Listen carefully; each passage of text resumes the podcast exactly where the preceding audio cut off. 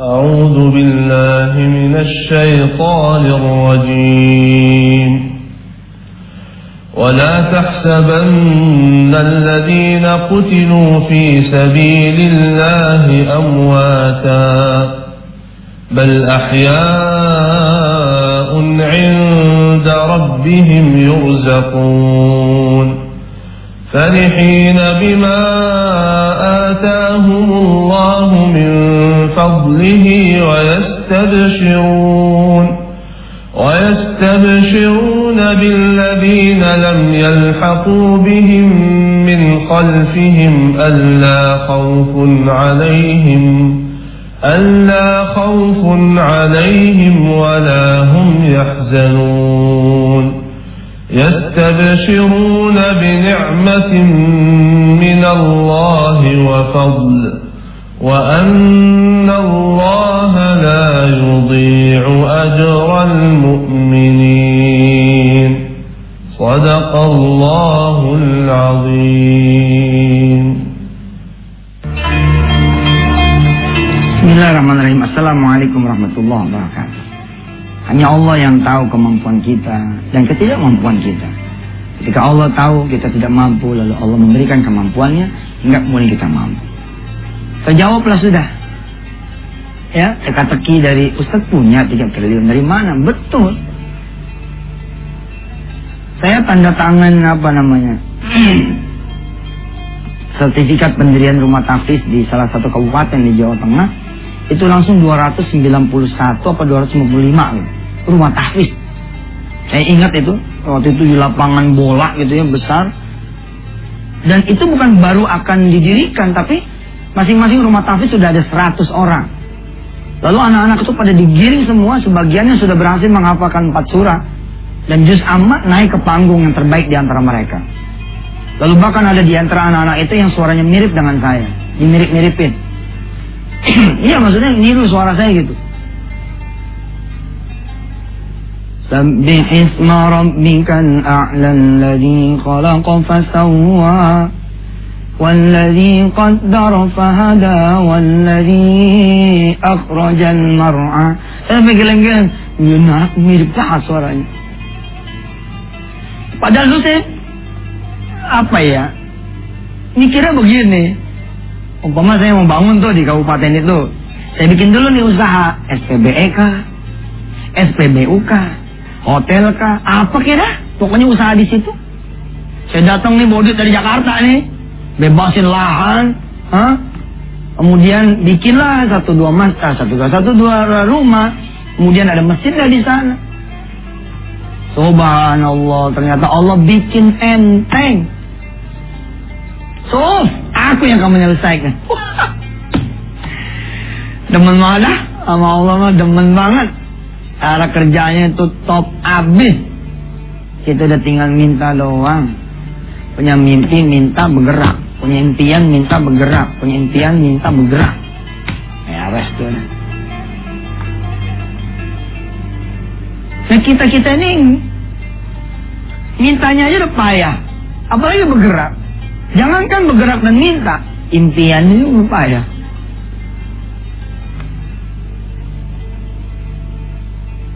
ya. Gak percaya bisa pergi haji, gak percaya bisa punya rumah. Jangankan mintanya, percaya kagak, kepikirannya kagak. Ketika saudara nunggangin motor yang masih kredit itu, Pernahkah saudara bilang kepada Allah Subhanahu wa taala, "Ya Allah, saya pengen punya duit yang bukan saya saya bisa melunasin tiap bulannya, tapi saya bisa melunasin satu angsuran penuh seluruhnya. 36 bulan. Dan saya pengen ganti motor ini dengan mobil ya Allah." Nggak apa-apa, sudah nggak usah takut. Santai aja sama Allah. Nih, saya kembali saudara. Saya pengen punya maskapai penerbangan. Ternyata Allah kawinkan saya, Allah kemudian joinkan saya, Allah pertemukan saya dengan seorang sahabat yang punya aset 24 triliun. Yang satu lagi punya aset 40 triliun. Katanya sih, kata koran gitu. Kata orang, kata internet itu. Yang ini punya penyewaan jet-jet pribadi, heli-helikopter. Yang ini kemudian ya punya maskapai penerbangan komersil yang memberangkatkan seseorang dari kota ke kota yang lain. Dan insya Allah soon berangkat kemudian ke destinasi luar negeri. Lalu apa kata mereka? Tat, kita punya keuntungan. Kata ini, tat kita punya keuntungan, kita akan dukung you punya rumah tahfiz. Dan saya nggak mau repot lagi. Kita cuci tangan aja bersih. Bersih aja kita dapat pahalanya aja enak. Begini saudara. Kalau saudara nih kasih kasih ke saya duit nih. Ustaz saya titip ya satu miliar ya. Tolong bikinnya 10 rumah tapis. Itu saya masih repot pak. Saya nggak. Kalau enak saya gimana? Ya udah pak, duitnya saya terima, saya pulangi lagi. Bapak aja yang bikin. Saya saya resmiin di atas sejadah saya. Masya Allah, Masya Allah. Habis ini kebetulan saya lagi kedatangan tamu nih, seorang pengusaha Habatus Sauda ya. Nah, pas ini nemenin saya ini ada di depan saudara semua. Saya nggak kenal loh sebelumnya sama dia. Dan saya juga bukan apa-apanya usaha dia. Tapi dia datang kepada saya, Ustaz, saya pengen punya rumah tahfiz di kampung saya. Dan udah berdiri tuh. Coba kalau saya utus orang ke kampungnya dia, tolong kamu cari rumah ya. Sama tuh prosesnya. Saya punya dulu di 3, 3 triliun, terus kemudian saya bangun 3 ribu. Ini repot-repot sekali, belum masalah manajemennya. Belum masalah yang lain-lainnya. Jarang-jarang juga nih di acara kita ada tamu kan. Tapi habis yang satu ini saya undang deh. Teman saya kebetulan hadir di sini insya Allah. Bicara ya bahwa subhanallah Allah mengeksekusi impian saya salah satunya lewat beliau. Ya, silakan yang lewat lewat dulu.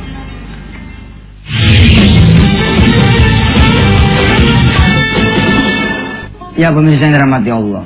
Ada 290-an rumah tahfiz yang berkumpul di satu lapangan besar. Saya nangis tuh, nggak tahu nyewanya, nggak tahu beli rumah untuk anak-anak tahfiz itu mungkin tidak juga mikirin berasnya mereka apa. Allah eksekusi lewat orang-orang yang kemudian dipilih Allah untuk membantu saya mewujudkan impian saya punya seribu pondok itu. Ini sama dengan saudara-saudara semua. Saudara tinggal minta sama Allah udah datang sama Allah minta sama Allah come to him talk to him. Come to Allah talk to Allah. Ya Allah saya pengen punya motor? Ya Allah saya pengen punya motor? Dan bergerak gitu loh. Ada sholat dua duha. Ada tahajud tahajud bisa sedekah sedekah. Lalu kemudian lewat abang ente Allah di Allah ngabulin hajat ente Abang ente ngomong, saya pengen beli motor yang baru. Motor abang udah buat kamu aja, tapi bayarin ya. Cuman bayarnya nggak usah sekarang, kapan aja kamu bisa. Itulah Allah pilihkan. Nah, hadir bersama saya salah satu orang yang dipilih oleh Allah untuk mewujudkan impian saya memiliki pesantren-pesantren di seluruh tanah air. Ya, beliau adalah Haji Sundori, pengusaha Batu Sauda. Kita panggil bareng-bareng. Sini, Ustaz. Ini, Ji. Alhamdulillah. Assalamualaikum. Ah, sini Ustaz. Ente coba cerita. Ah, benar kagak punya rumah tahfiz? Itu ceritanya bagaimana? Kok sampai bisa punya rumah tahfiz? Bismillahirrahmanirrahim. Hmm. Ya, sebenarnya saya sudah lama berteman dengan Ustadz Yusuf Mansur. Hmm. Sudah dari 2007 insya Allah. Dan karena perkenalan ini, saya tergerak juga untuk bagaimana saya bisa mewujudkan cita-cita Ustadz Yusuf Mansur. Saya juga ingin bercita-cita ke sana, ingin menggapai ridha Allah. Yaitu bagaimana kita memfasilitasi anak-anak di kampung yang ingin belajar Al-Quran, Hmm. yang ingin uh, menghafal Al-Quran. Dan Hmm. Alhamdulillah uh, ada 300 Oh. uh, anak-anak yang kami handle. 300 tuh ya? 300-an. Subhanallah. Itu daerah mana? Daerah Tuban, Ustaz. Tuban. Masya Allah. Masya Allah. Masya Allah. Itu apa bentuknya eh, rumah kah? Atau- Rumah. ya, Rumah. Dan saya bergerak lagi, insya Allah saya pun akan mengajak teman-teman uh, uh, untuk bisa mendirikan rumah tahfidz juga. Hmm. Uh, uh. Ya teman-teman pengusaha gitu ya? Teman-teman Ustadz dan termasuk tadi saya kan baru ngomong-ngomong sama Ustadz Ah. Bagaimana saya nanti kan Ustadz mau ke Tuban tuh Ah, ah, ah. Nah, saya punya teman di sana nanti kan ada Bupati Tuban Dia Oh. punya hotel, hotelnya aja minta untuk rumah tahfidz Eh, Jadi, jadi tanpa perlu mengubah hotelnya, Heeh. tapi duitnya aja. Iya. Ya, duitnya aja, keuntungannya aja. Ya, betul lah. Apa pemirsa, kita ngomong cuma 100. Satu rumah tahfiz cuma 100. Ternyata beliau punya rumah tahfiz anak ke 300 subhanallah. Eh, mas, kepikiran nggak kalau ternyata Allah mempertemukan kita, lalu Mas menjadi jalan buat saya membuka rumah tahfiz di Tuban. Padahal saya jarang ke Tuban. Ya, yang suka ke Tuban kan perempuan-perempuan yang lahir itu ya. Kepecah ke Tuban. ya gimana tuh? Kepikiran nggak gitu? Enggak, enggak ada sama sekali kita. Nah, tahu nggak apa yang kemudian mempertemukan kita? Yang bermukan kita ya Al-Qur'an ini Ustaz. Al-Quran, doa, Doa cita-cita. Betul saudara. Saudara kemudian khawatir hari ini akan menjadi hari yang jelek. Maka akan muncul tuh orang-orang yang kemudian menjadi ya penyebab ente di atas sisi Allah jadi jelek. Alhamdulillah. Apa setelah ini cita-citanya? Ya, alhamdulillah saya kan ada sama Ustadz nih Ah. kita punya usaha bareng Ah, nih. ah. Dan insya Allah saya bilang kemarin Ah. 97,5 persen Ah. kita infakkan ke rumah sakit atau apa. Nah, tuh ya. Saya tidak punya background pengusaha, saya tidak kemudian uh, sekolah bisnis atau usaha, tapi Allah kemudian mengabulkan, mengabulkan. Saya apa ngumpulin tuh orang-orang kampung yang percaya sama saya gitu ya. Eh sini, pengen gak punya toko emas? Apa kata orang-orang kampung? Ji, dari mana gue punya duit buat punya toko emas? Eh, nggak perlu mikirin punya duit apa enggak. Yang perlu minta, minta sama Allah. Subhanallah, cara Allah betul-betul misterius. Nyampe, nyampe. Makasih Mas Jun Iya, atas Ustaz. kehadirannya. Insya Allah eh, Tuban ya. Silakan tunggu nanti kehadiran Yusuf Mansur. Mudah-mudahan Allah Subhanahu Wa Taala ya mengembangbiakan eh, amin, rumah tahfiz ente menjadi pesantren Amin. besar. Amin. Dan mudah-mudahan tidak cuma satu apa namanya.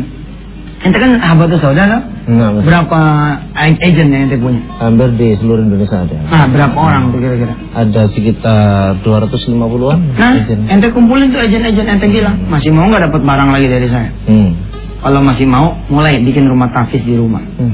Bagus. Ya, bagus nggak? Siap, siap. Siap. Siap. Kalau nggak mau, nggak mungkin. Membuat Quran kok. Iya, Ustaz. Ustadz atau Pak Cundori sampaikan ke Ustadz Yusuf, saya mau buka tapi saya nggak punya, atau saya tidak punya pengetahuan. Ajarkan dia juga. Nggak penting punya pengetahuan itu. Yang penting doa dulu. Hmm. Doa dulu, punya impian dulu, terus bergerak. Siap, Ustaz. Bergerak nyari informasi. Nah pemirsa, ini sebentar lagi beliau ini akan menjadi tamu kita lagi mungkin setengah tahun yang akan datang. Amin. Atau tiga bulan yang akan datang dengan Amin. kemudian bicara di depan saudara semua. Amin. Ustadz masih ingat omongan dulu apa tuh Cendori? Omongan bahwa saya disuruh Ustadz memerintahkan agen-agen untuk punya rumah tahfiz. Oh iya saya ingat. Gimana sekarang? Ustadz setiap agen tuh sekarang ternyata punya dua Ustadz. Insya Allah, Ustaz. Insya Allah. Jadi sekarang rumah tahfiz kami ada 400. Insya Allah. Subhanallah, mantap. Insya, saya lagi mengubah nih 3000 rumah tahfiz tidak lagi 3000 tapi judulnya adalah pergang, Subhanallah. Hah? perkelurahan. Karena kalau per kecamatan aja dikit lagi nih. Kecamatan dikit lagi lah. Kira-kira kan kecamatan di Indonesia kurang lebih lima ribuan lah. Ini dikit lagi. Jadi kalau lima ribu saya pikir anu, kita coba perkelurahan. Tinggal persoalannya pemirsa, saya mengundang nanti anda-anda yang punya pikiran, sistem ya. Ada mungkin yang punya sistem Al-Quran apa eh, tafsir Quran, yang punya kemudian jagoan bahasa, jagoan matematika memenuhi atau menambah konten dari rumah tahfiz itu sendiri. Sampai ketemu Pak. Sundari, mudah-mudahan berkah. Sampai ketemu ya. Assalamualaikum warahmatullahi wabarakatuh. Ah pemirsa, pas kebetulan lagi ngomong begini atas izin Allah, ya kita dapat tamu seorang pengusaha batu sauda. Eh gitu loh, kita nggak ngerti, kita nggak apa. Tapi kemudian ketemu dengan Pak Condori, Pak Condori kemudian membuat rumah tahfiz. Kayak gini sama kan duitnya. Makanya kalau doa itu saya bilang kepada mereka-mereka yang mau haji misalkan, udah ente jangan ngomong begini, kasih saya duit nih ya Allah supaya saya bisa berangkat haji. Itu nyempit-nyempitin akal pikiran juga gitu loh. Doanya gimana? Ya Allah, mudah-mudahan kau beri rezeki saya supaya bisa berangkat haji. Dari mana sih dah jalannya? Yang penting halal, bener, ya, nggak nggak nggak membuat saya menjadi berhutang, tidak membuat saya menjadi susah. Dan kalau bisa pergi haji bukan cuma saya, tapi ada istri saya atau suaminya para ibu, anak-anak dan orang tua semua. Insya Allah impian saudara akan terkabul. Kalau saudara tidak cuma bermimpi, tapi meminta dan bergerak. Insya Allah.